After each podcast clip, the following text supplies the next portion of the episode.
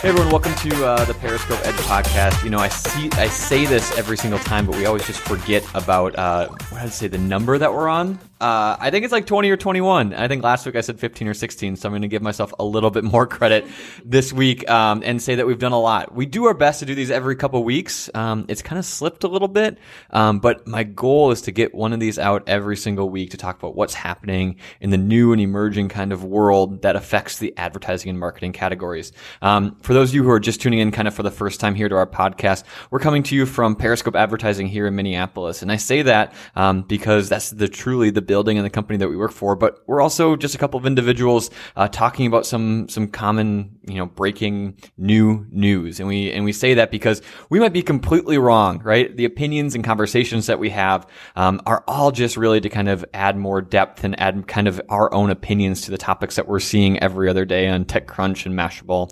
Um, and then at the end, we're going to wrap everything up and do our best to talk about why these topics, why these points of conversation have a direct effect on the work that we do in advertising and marketing and the work that um, ultimately our clients are going to see a little bit of a change effect. So um, we are super lucky today to have Kate, one of our brand new interns, um, talking a little bit about E3. And I'll be the first to say, and when Kate kind of put, brought this up, she was the first one to raise her hand and say, why don't we do something about E3? And it makes a ton of sense. E3 is everywhere. And I'm not even going to get into really why it's such a big deal. Um, because I will say that E3 is probably one of the biggest conventions that I spend the least amount of time looking into. And I don't know, and you'll get you'll get a reason of like why this matters, but I don't know if it's just I wasn't a gamer growing up, or it just has kind of slipped by. Um, but it's a really really big deal, and Kate's going to be able to get into a little bit of this. Now, I asked Kate before we started here. She's a, technically an account management intern, which it sounds like she's already crushing on the other side of the street here at Periscope.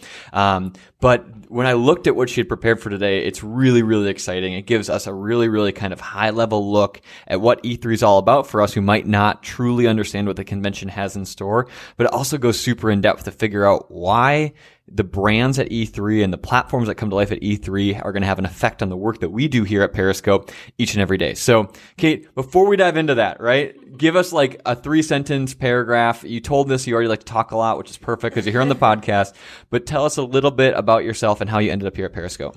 Yeah, uh, my name's Kate Dwyer. As Carter said, I am an account management intern.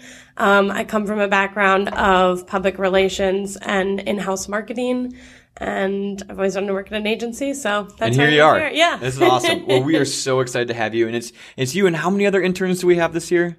15 including me 15 including you so we have a whole crew of amazing amazing young people here and we're excited to get a couple of them on the podcast here hopefully in the future but as i mentioned kate was brave enough raised her hand back to e3 all right so like i said what the heck is E3? Can you give us like a baseline summary of what E3 is? It's a convention. It's about video games, mm-hmm. but what does that give us? Give us a little more detail. yeah. Uh, so it's basically one of the biggest video game uh, industry events where developers, producers, designers, and basically everyone from the gaming industry can come together and share their latest and greatest creations.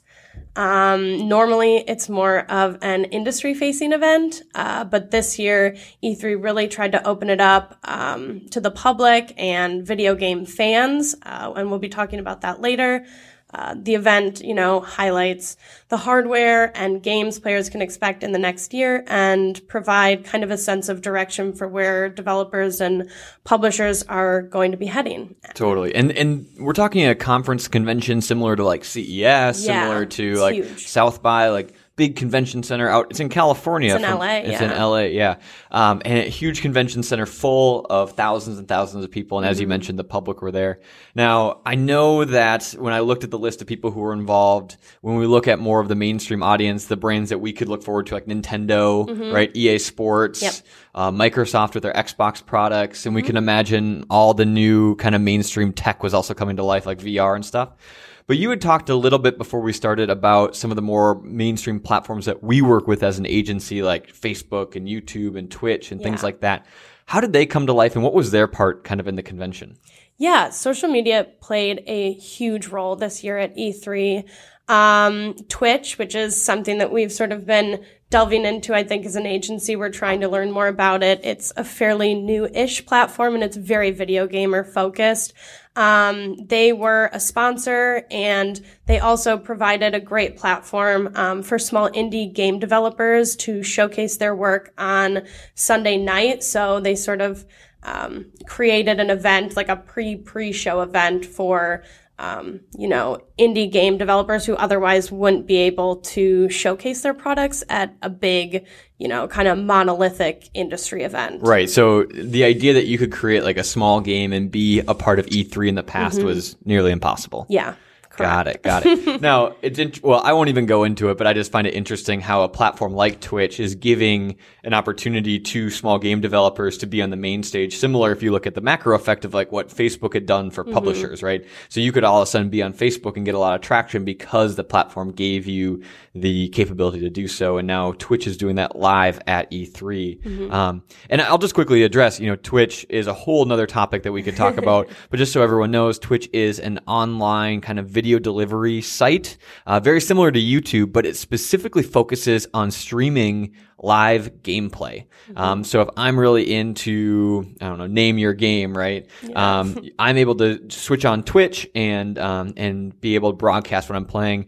And once again, I won't go too far into it, but Twitch is not a small platform. Right now, it is, I think, the third highest, has a third highest engagement level throughout the entire internet, right? Mm-hmm. So it beats mm-hmm. out Facebook, it beats out YouTube. The only thing it doesn't beat out is Netflix. And you can imagine Netflix is this, is a thing that we all turn on and binge for hours at a time. Um, but the average user tunes on or turns on Twitch and watches for like 73 minutes mm-hmm. straight. Which is crazy. So. Yeah, and that really speaks to the video game audience and the Completely. kind of people you're reaching at E3. I mean, the video game industry is huge and it definitely overlaps as far as advertisers with a lot of the target audiences that we're trying to hit with our products. Yeah, and the crazy thing is like when we look at the video game audience, it's funny because I think we all kind of get in our heads a little bit and say, "Oh, the video game audience is like 15-year-old dudes that are sitting in their basement drinking Mountain Dew." But truly when you look at the demographics of the the video game segments, like it's incredibly diverse. Yeah. Um, and it's a really interesting opportunity. And Kate, you had an interesting case study about Facebook and how Facebook yes. showed up. Love to hear about it. Um, yeah, so Facebook um, overall throughout E3 did a lot of live streaming interviews uh, with game developers, industry bigwigs. So it was a great way for E3's audience to kind of engage um, as a home viewer. Um, but also, you know, if you're an attendee, you can go and see that in person. Um, one big thing as far as advertising goes, um, there was a case study done about Destiny 2, which is an Activision um, first person uh, game that's coming out. Uh, basically, Activision wanted to raise awareness about Destiny 2, and they used Facebook and Instagram uh, at first by releasing a teaser and revealed video game trailers as mobile optimized ads in square one by one format, complete with captions for sound off audio play. Activision targeted its videos to custom audiences based on audience segments created by Facebook's console gaming team.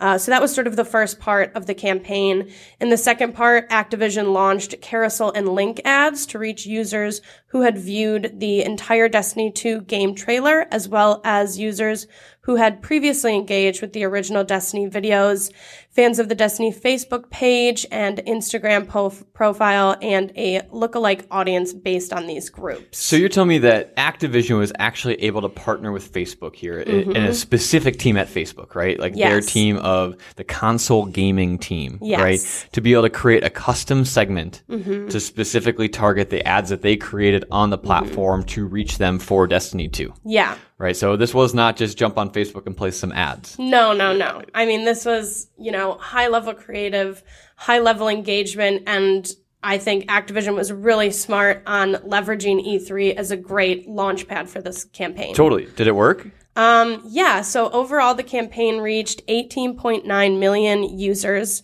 resulted in a 35 point increase in ad recall, a 17 point increase in brand favorability, and a 14 point increase in purchase intent. So it worked pretty well. Yeah, those are numbers we like to see, no doubt. totally. Well, so we talked a little about the audience. We mentioned the audience. You said that this is the first time that E3 was actually open to the public, right? Mm-hmm. And so you have thousands and thousands of people coming in.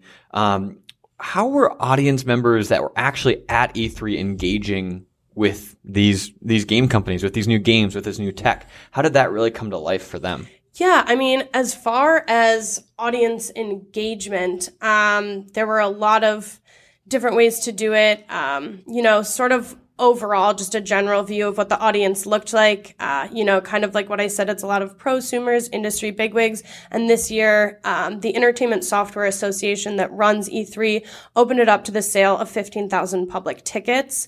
Um, which is a big deal. And, you know, so we kind of have to think, what does this mean for audience engagement? You're engaging a new kind of audience this year. And what does that mean for product experience? I mean, these conventions are already really packed. And so I think they kind of needed to expand to have the audience in different venues, different locations, and keeping everyone constantly engaged and not just waiting in long lines. Well, that's a huge challenge, I could imagine, right? Because a lot of these games are built for one-on-one kind of. You play Mm-hmm. for hours at a time.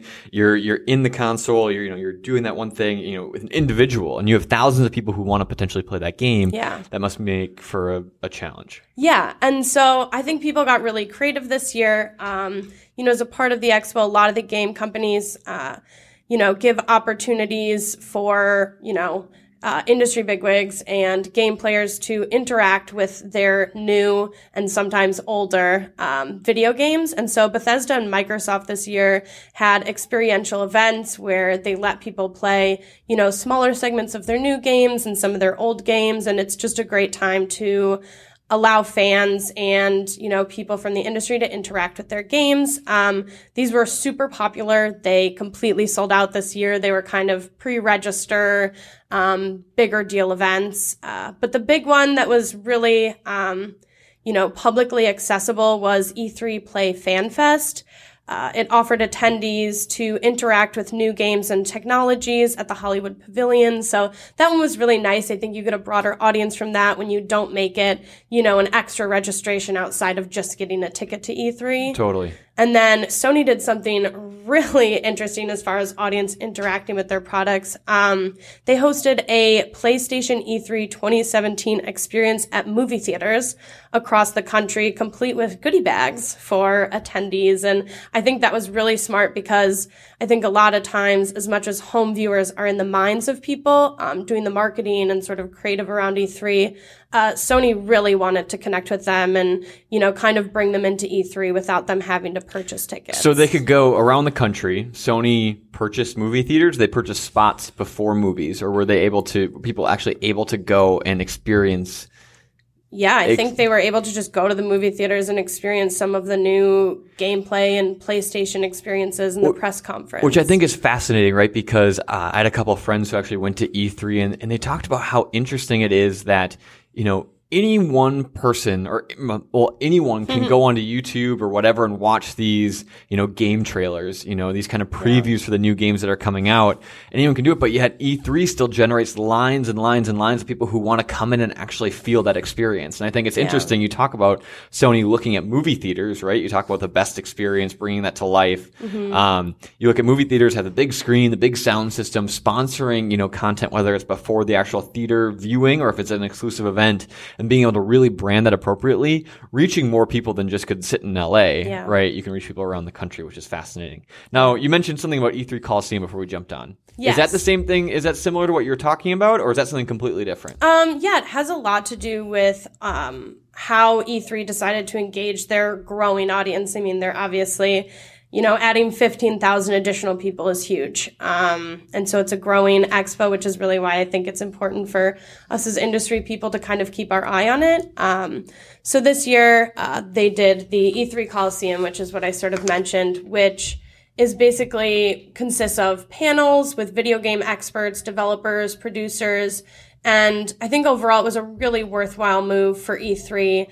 Um, you know, a lot of attendees learn really quickly that E3 has these insanely long lines at the LA Convention Center where it's hosted. Um, so, you know, you can maybe play three to four of the big games if you're lucky. Whereas, um, you know, if you do the E3 Coliseum, maybe you go play one game at the LA uh, Convention Center, and then the E3 Coliseum was hosted all around LA. So it's sort of, you know, allowed for people to engage with the specific experts they wanted to, um, the specific game developers they wanted to, but you know, it also sort of lessened the crowds at the LA Convention Center, allowing more people to actually they spread it out a little products. bit, right? Exactly, That's and I amazing. think it was a really smart move, and yeah, it was definitely high level thinking. there. Another testament to how they're addressing the expanding crowd. I could imagine. Yep, definitely. So we mentioned at the beginning too, like some of the things that were on display and new tech for gamers is huge, Mm-hmm. right? Like, um, and I think, you know, we talk about VR, great, whatever. Well, not whatever. It's a huge deal, right? But I think as, if you've listened to the podcast in the past, like I VR is a lot of hype, but I've said in the past VR is one of the things, or video games is one of the things where VR could actually really make a huge Mm-hmm. difference in the world. Um, what other new points of new tech did did you know kind of shine at E E3? Yeah, um, I think, you know, I just sort of highlighted a few of the big ones. I think for me, the biggest was the 4K gaming. I think we're starting to see 4K trending all across the board. I mean, I know me and all my friends are trying to get on the 4K TV bandwagon, um, you know, 4K streaming with videos. I think Netflix, I think, has 4K They do, uh, yeah. availability now. And so uh, I think the video game industry is definitely keeping up with the pace of that, allowing for 4K gaming. Um, you know, sort of like what you said, VR is, it's a hot button topic, sort of. It's definitely slow to evolve. Um, but there's some new content. Um, it's technology that's on the horizon. And I think, you know, we definitely saw a lot of new games come out, but again, it's not evolving that quickly, but um, it's definitely something where if you want to be kind of on the front end of it, now's the time to start paying attention. And, you know, as um, people in the advertising industry, I think right now we should already be sort of concepting how we're going to be able to use this technology in the future as it evolves. That's perfect. So that's a huge takeaway, right? Like we Mm-hmm. need to keep tabs on on on the tech. We need to keep tabs on how they're dealing with customer experience, even within Mm-hmm. the convention. Um, but in terms of takeaways, right? So we Mm-hmm. look at the takeaways um, that we have as as we watch from afar. Obviously, where we were not at E3, um, but it's very well documented. You know, Yep. you know, you did some incredible research, really diving into not necessarily just the games that were there, but truly some of the ways that um, they brought them to life, et cetera, et cetera. What are some other takeaways that, that you got through kind of your research experience here? Yeah, I mean, overall, the biggest takeaway is this is an event that we should be paying attention to. It's a great study for experiential marketing and it gives good insights into the video game industry, their audience, and new technologies to look out for. Um, one big thing that I think we think a lot about in the advertising industry is how we can be authentic. And I think video game, the video game industry is no different in that they have to be authentic to who is their audience and who they are as a brand. And I think one kind of funny thing that I noticed when I was watching some of the live streaming was Bethesda. Uh, you know, they're a video game producer. They're always very out there. Um, they're funny, but it's sort of interesting to see. Uh, they brought in a lot of flashy performances this year with artists like the Chainsmokers. And, you know, I sort of sat back and I thought, is this really authentic to your audience? Or is it just a bunch of fireworks Exactly. trying to get some attention? Exactly. And I think the focus should more be on the content in E3. Like, what are the games you're producing? What does the Totally. gameplay look like? And not so much on trying to, you know, cross promote. Well, you look at like the Coliseum as an example, like getting people closer to the actual product that they came there Mm-hmm. To feel and experience. Exactly. Yeah. And another thing is just, um, as storytellers, as advertising people, uh, what does the future of storytelling look like? You know, we have to take into consideration VR and this sort of trend and lenience towards personalization and individualization of experiences. And I think as advertisers, we're always looking how we can get, you know, the smartest target audience and the smartest placement of ads and the smartest content that they want to see. I mean, we want to sell products to people who want those products, you know? And I think, uh, advertising or, or video games are a great way, um, to see kind of how they're delivering content to people who want it. And so, yeah, that was That's a really awesome. interesting thing. Um, another big thing is social media. We talked about it. I mean, it's an experiential event. And when you can integrate social media into it, it only makes it stronger. Uh, this year, I mean, just on Twitch alone, there were 21 million viewers streaming from home. It's amazing. E3. It's insane. And that's not counting Facebook live stream and YouTube, which was also really integrated into E3. We'll talk about a perfect example too. Like when we look at reaching people in the moment, right? E3 is great. You pack Mm-hmm. thousands and thousands of people in the convention center, the Coliseum, etc. But that's like nothing compared to truly the reach that E3 had via the stream, right? 1000000s and millions of people tuned in. Mm-hmm. Yeah. Um, and the impressions that that, you know, created was, was incredible. Yeah, definitely. Um, just one sort of random blip, I guess, to kind of touch on is that esports was kind of a big deal this year at E3. Um, and I think it's going to be a really interesting opportunity for advertisers in the future to kind of get interested in. I mean, obviously, if 21 people are live streaming E3, there's an audience there, and that's people we're going to want to reach. Oh, and we've talked about esports before too a little bit, and and I think it's worthy of its own focus, right? Like Yeah. we could talk about esports forever, but esports continuously on the rise. We're seeing Mm-hmm. esports take traction throughout.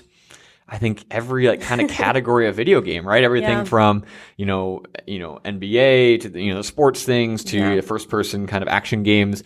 Esports are huge, and we're going to continue to talk about that. They're going to continue to come up in conversation. Yeah. Um, so overall, you know, I think we should always stay up to date on the latest trends in advertising, but it definitely doesn't hurt to know what's going on in other media disciplines, movies, music, video games. I mean, knowledge on all medias and pop culture can help us create stronger, more relevant campaigns. So if you haven't already, uh, I suggest going and checking out some of the content from E3. It's available on YouTube, it's available on Twitch, and it's definitely worth looking into. Completely. And, and Kate, I hope that we can get you to continue to write about the, the research you do is absolutely incredible. And, and as we kind of, um, you know, look to wrap up, we talked about a lot in the last 20 minutes, Yes. right? We talked about so much. We dove in a little bit to what E3 was, why it's such a big deal, what's happening out in LA. We looked at things like Twitch, Facebook, YouTube. How are those platforms getting involved? Not only from like a content creator standpoint, but truly the tools that people like Activision are using to get their message out in an incredibly targeted way. You know, basically, um, you know, pairing with Facebook's team to, to look at audience segments, which is crazy. We also looked at, at how these brands are coming to life actually on the floor of E3 in a really challenging space and looked at how companies like it was Sony, right? Who were able to go and, and, you know, reach further in more of a physical way as they started doing sponsorships with, uh, with movie theaters, which was amazing. We talked about some new tech and how that came to life and how important that was specifically for this uh, kind of gamer demographic and how companies are using that and they're showcasing that and they're continuing to push the fold on that as well. Um, and then we looked at some awesome takeaways where we looked at, you know, the future of storytelling, how to be authentic. Um, we looked at how, you know, data is really fueling some of the messaging campaigns, looking at the large event in terms of experience and ultimately also looking at esports and keeping a tab on what's going on. So that was E3. Kate crushed her first podcast, I will say. Uh, the research that she did, I can take absolutely no credit for, and it's incredible to see um, how how kind of such rigor and investment into uh, a convention can show such great insight that we talked about today. So thank you so much, Kate, for being here. We hope this is not your last. Maybe next week you can do it again. Yeah. So, um, all right, as I mentioned, uh, Kate and I, this is just our conversation, right? We uh, we won't say we're right on everything, but I like to think this was pretty solid today. Yeah. Um, but uh, at the end of the day, you know, we do our best to talk about this to give a little more depth and, and, and conversation around some of the points that are coming on. Um, so tune in next week as we hope to publish one more podcast. We try to do it every Wednesday and Thursday. Uh, as always, Periscope employees, check out edge.periscope.com for all the kind of the new and up to date information. And Kate, I hope we can get some really great E3 content up there so people have an opportunity to dive in a little bit more. Uh, with that, have a great day, and I'll talk to you